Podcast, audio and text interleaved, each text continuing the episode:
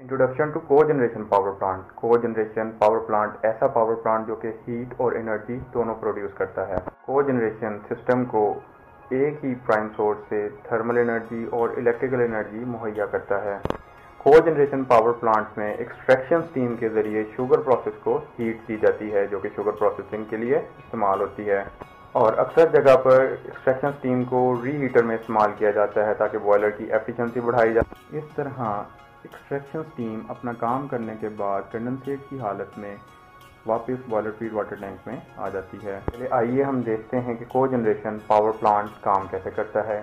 بگاس، جس کو ہم ایز اے فیول استعمال کرتے ہیں، وہ بگاس یارڈ سے کیسے بگاس فائر بوائلر تک پہنچتی ہے اور کیسے بوائلر سے سٹیم سٹیم ٹربائن تک جاتی ہے اور سٹیم ٹربائن سے بجلی پیدا ہوتی ہے۔ اس بجلی کو بذریعہ گریڈ سسٹم ہم لوگ نیشنل ٹرانسمیشن لائن میں ٹرانسفر کر دیتے ہیں۔ جہاں سے یہ بجلی گھریلو صارفین تک پہنچتی ہے۔ جیسا کہ میں نے آپ کو بتایا کہ کو جنریشن ایک بہت بڑا یونٹ ہوتا ہے جو کہ کئی ایک کلومیٹر تک پھیلا ہوا ہوتا ہے، جس کے بہت سارے پارٹس ہوتے ہیں۔ آئیے ایک ایک پارٹس کو لکھ کرتے ہیں۔ تو اس کا فرسٹ پارٹ ہے بوائلر۔ بوائلر جس سے ہم سٹیم حاصل کرتے ہیں۔ تو بوائلر میں اسٹیم بنانے کے لیے ہمیں ہیٹنگ چاہیے اور ہیٹنگ کے لیے ہم لوگ ایز اے فیول بگاس کو استعمال کرتے ہیں۔ بوائلر میں اسٹیم بنانے کے لیے ہمیں بہت زیادہ بگاس چاہیے ہوتی ہے اور اس بگاس کو رکھنے کے لیے ایک بہت بڑا بگاس یارڈ یا بگاس اسٹوریج ایریا بھی ریکوائرڈ ہوتا ہے۔ یہ ساری بگاس بگاس یارڈ میں رہتی ہے جس کو بگاس ہینڈلنگ ڈپارٹمنٹ کنٹرول کرتا ہے۔ جیسا کہ آپ جانتے ہیں کہ یہ ساری بگاس شوگر مل سے آتی ہے۔ شوگر مل سے یہ ساری بگاس بذریعہ کیریئرز یا بیلٹ کنویئر بگاس یارڈ تک پہنچتی ہیں۔ اور اسی کنویئر سسٹم کے ذریعے بگاس بوائلر تک آتی ہے۔ یا تو کنویئرز استعمال کی جاتی ہیں یا بیلٹ کنویئرز استعمال کی جاتی ہیں یا کیریئرز استعمال کیے جاتے ہیں، جو کہ بگاس کو بگاس یارڈ سے بوائلر فیڈر تک لے کے آتے ہیں۔ جیسے ہی یہ بگاس بوائلر میں جلتی ہے، تو جو اس میں بھاری پارٹیکلز ہوتے ہیں، وہ نیچے بیٹھ جاتے ہیں۔ اور جو ہلکے پارٹیکل جنہیں ہم فلائی ایش کہتے ہیں وہ فلو گیس کے ساتھ اوپر اٹھنا شروع ہو جاتے ہیں۔ اس فلائی ایش کو کنٹرول کرنے کے لیے چمنی اور بوائلر کے درمیان میں ڈسٹ کلیکٹرز لگائے جاتے ہیں یا ای ایس پی لگائے جاتے ہیں جو کہ فلائی ایش کو کنٹرول کرتے ہیں تاکہ وہ ہمارے انوائرمنٹ میں جا کے انوائرمنٹل پالوشن کا باعث نہ بنے۔ انوائرمنٹل پالوشن کے باعث بوائلر اور چمنی کے درمیان میں ای ایس پی لگانا لازمی قرار کر دیا گیا ہے۔ آئیے اب ہم بوائلر کے واٹر سائیکل کو ڈسکس کرتے ہیں۔ بوائلر کو پانی، بذریعہ فیڈ پمپ فیڈ ٹینک سے لیا جاتا ہے، جس کو کہ ڈیوریٹر بھی کہتے ہیں۔ ڈیوریٹر میں پانی کی ڈیوریشن کی جاتی ہے اور اس میں ڈیزالو گیسز کو ریموو کیا جاتا ہے۔ اس فیڈ ٹینک سے پانی بدریا فیڈ پمپ بوائلر اکانومائزر میں جاتا ہے۔ جہاں ہم اس پانی کو فلو گیسز کے ذریعے گرم کرتے ہوئے مین سٹیم ڈرم میں لے جاتے ہیں، جہاں سے یہ پانی ڈاؤن کمر ٹیوب کے ذریعے واٹر والز تک جاتا ہے۔ واٹر والز جو کہ فرنس کا حصہ ہوتی ہیں، جہاں پہ بغاس کو جلایا جاتا ہے، جگہ پانی سٹیم میں تبدیل ہو جاتا ہے اور سٹیم کی فارم میں واپس سٹیم ڈرم میں چلا جاتا ہے۔ سٹیم ڈرم سے سٹیم بذریعہ سپر ہیٹر ہوتی ہوئی سٹیم ٹربائن تک چلی جاتی ہے۔ سٹیم ٹربائن پہ جو سٹیم انلیٹ ہوتی ہے، اس کا ٹمپریچر تقریباً 500 ہوتا ہے اور 70 بار پریشر ہوتا ہے اور یہ سپر ہیٹڈ سٹیم ہوتی ہے۔ چلیے، آئیے اب ہم دوسرے حصے کی طرف چلتے ہیں جو کہ ہے ٹربائن کو جنریشن پاور پلانٹ میں ایکسٹریکشن کنڈنسنگ ٹائپ ٹربائن استعمال کی جاتی ہیں۔ ٹربائن بیسیکلی بہت سارے بلیڈز کا مجموعہ ہوتا ہے جو کہ دیکھنے میں ایک پنکھا نما ہوتے ہیں۔ ٹربائن کی بہت ساری ٹائپس پائی جاتی ہیں۔ High pressure turbines low pressure turbines medium pressure turbine جیسے ہی اسٹیم ٹربائن میں انٹر ہوتی ہے تو وہ ٹربائن کو گھمانا شروع کرتی ہے اور ہیٹ انرجی کائنیٹک انرجی میں کنورٹ ہوتی ہے۔ جیسے جیسے اسٹیم ٹربائن کی اسٹیجز میں سے گزرتی ہے تو وہ اپنا ٹیمپریچر اور پریشر کم کرتی چلی جاتی ہے۔ اسی کے اکارڈنگ ہم ٹربائن میں high pressure stage low pressure stage اور میڈیم پریشر اسٹیجز کو ڈیفائن کرتے ہیں۔ ہائی پریشر اسٹیج سائز میں چھوٹی اور لو پریشر اسٹیج سائز میں بڑی ہوتی ہیں۔ جب ٹربائن گھومتی ہے تو اسی شافٹ پہ کنیکٹڈ لا آف جنریٹر بھی گھوم کر کام کرتا ہے جس میں میگنیٹک فلکس پیدا کیا جاتا ہے اور اس سے بجلی بنائی جاتی ہے۔ جنریٹر کو ہم اپنے آنے والی ویڈیو میں ڈیٹیل سے ڈسکس کریں گے۔ جب بجلی بن جاتی ہے تو اس کو ہم ٹرانسفارمر اور گرڈ اسٹیشن کے ذریعے نیشنل ٹرانسمیشن لائنس میں شامل کر دیتے ہیں۔ اکثر جگہ پر ٹربائن اور جنریٹر کے درمیان میں گیئر باکس لگایا جاتا ہے تاکہ ہم کنٹرولڈ آر پی ایم لے سکیں۔ ذریعہ پاور ٹرانسفارمر جو کہ سٹیپ اپ ٹرانسفارمر ہوتے ہیں، بجلی کے وولٹیج کو 132 کے وی تک بڑھا کر بذریعہ ٹرانسمیشن لائنز نیشنل گریڈ میں شامل کر دیا جاتا ہے۔ ہم تھرڈ پارٹ آف دا کو جنریشن یعنی کنڈنسیٹ سائیکل اور کولنگ ٹاور سسٹم کو ڈسکس کرتے ہیں۔ جب ٹربائن میں اپنا کام کرنے کے بعد لو ٹیمپریچر اور لو پریشر کی حالت میں ٹربائن سے نکلتی ہے تو اس کو بذریعہ کنڈنسر اور کولنگ ٹاور کے ٹھنڈا کر کے واپس پانی کی فارم میں تبدیل کر لیا جاتا ہے، جس کو کنڈنسیٹ کہا جاتا ہے۔ کنڈنسیٹ بذریعہ کنڈنسیٹ پمپ واپس فیڈ واٹر ٹینک تک یہ پانی مہیا کرتے ہیں۔ اسٹیم ٹربائنس کے ساتھ سرفس ٹائپ کنڈنسر استعمال کیا جاتا ہے، جو کہ ایک بہت بڑا shell and tube type condenser ہوتا ہے۔ جس کی ٹیوبس کے اندر کولنگ ٹاور کا ٹھنڈا پانی سرکولیٹ کرتا ہے اور جب اسٹیم ان ٹھنڈی ٹیوبس کو ٹچ کرتی ہے تو واپس لیکوڈ فارم میں آ جاتی ہے۔ ٹیوبس کے اندر موجود کولنگ ٹاور کا پانی اسٹیم کو کنڈینس کرتے ہوئے، ہیٹ گین کرتے ہوئے واپس کولنگ ٹاور میں ٹھنڈا ہونے کے لیے چلا جاتا ہے۔ کنڈنسر کو کولنگ ٹاور کا پانی سپلائی کرنے کے لیے بڑے بڑے سینٹیفیبل ٹائپ پمپ لگے ہوتے ہیں، جن کو ایم سی ڈبلیوز یا مین کولنگ واٹر پمپ کہا جاتا ہے۔ یہ main cooling water pump cooling tower کا ٹھنڈا پانی کنڈنسر میں سے گھما کر واپس کولنگ ٹاور تک لے کے آتے ہیں۔ ٹاور میں بذریعہ شاور نوزل پانی کو چھوٹے چھوٹے ڈراپس میں تبدیل کیا جاتا ہے۔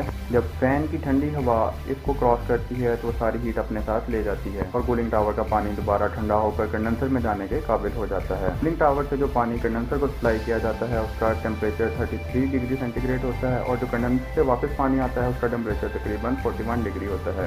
دوستو واٹر سائیکل کسی بھی پلانٹ کے لیے بہت ضروری ہوتا ہے۔ اس لیے پلانٹ ہمیشہ ایسی جگہ پر لگایا جاتا ہے جہاں پانی کی واپس فراوانی ہو۔ زمینی پانی کے اندر منرلز ہوتے ہیں، جیسا کہ کیلشیم میگنیشیم آئرن وغیرہ۔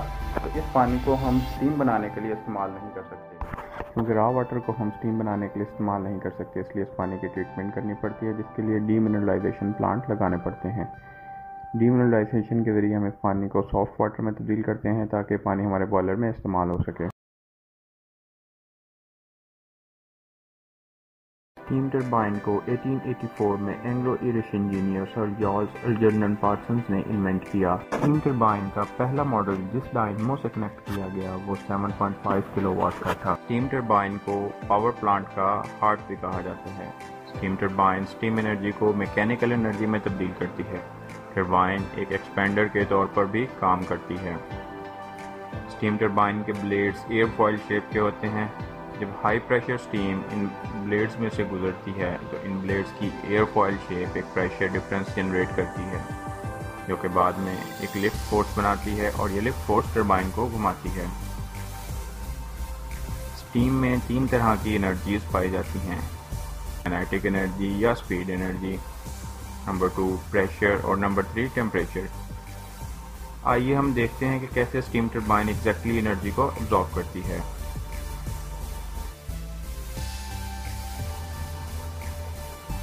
جیسے ہی ٹربائن کے بلیڈز انرجی کو ابزارو کرتے ہیں تو سٹیم میں موجود تینوں طرح کی انرجیز کم ہونے لگتی ہیں۔ یہ روٹر کے کراس سیکشن بلیڈز ہیں اور سٹیم ان بلیڈ سے گزرتی ہے اور بلیڈ اس ڈائریکشن میں گھومتے ہیں اور فلوڈ میں موجود انرجی لاس ہونا شروع ہو جاتی ہے۔ ایک ٹپیکل سٹیم ٹربائن میں کائنیٹک انرجی اور انتھالپی کم ہونا شروع ہو جاتی ہے۔ جب کائنیٹک انرجی کم ہوتی ہے تو ویلوسٹی بھی کم ہوتی ہے۔ اگلے مرحلے میں سٹیم کو روٹر کی نیکسٹ سٹیج میں جانا ہوتا ہے۔ بٹ آپ ڈائریکٹلی سٹیم کو روٹر کی اگلی سٹیج میں بھیج دیں گے تو یہ کوئی خاص انرجی ابزارب نہیں کرے گا۔ کیونکہ سٹیم کی ویلوسٹی آلریڈی بہت لو ہو گئی ہے۔ اس لیے سٹیم کو اگلی سٹیج میں بھیجنے سے پہلے سٹیم کی ویلوسٹی کو بڑھانا پڑے گا۔ اس مقصد کے لیے ہم نوزل یا سٹیٹر کو استعمال کرتے ہیں۔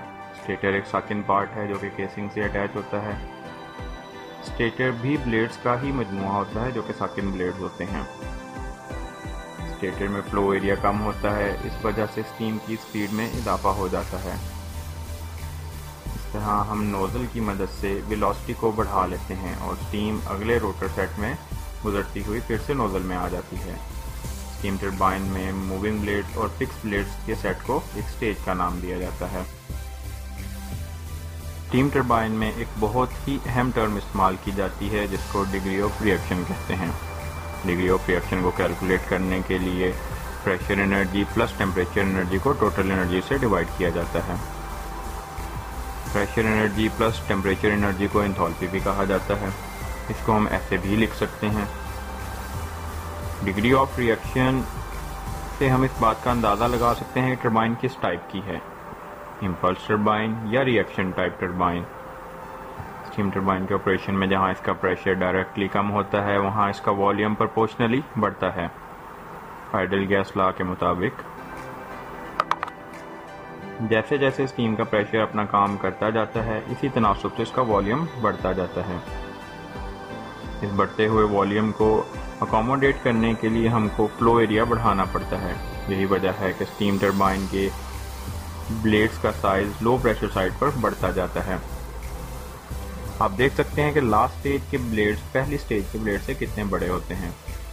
ان لانگ بلیڈز کی ٹپ بہت ہائی ویلوسٹی کی ہوتی ہیں اور ان لاسٹ سٹیج کے بلیڈز میں ایک خاص ٹوسٹ دیا جاتا ہے تاکہ تمام بلیڈز کا کراس سیکشن ایک جیسا رہے جب سٹیم ان لاسٹ بلیڈز کو ٹکراتی ہے۔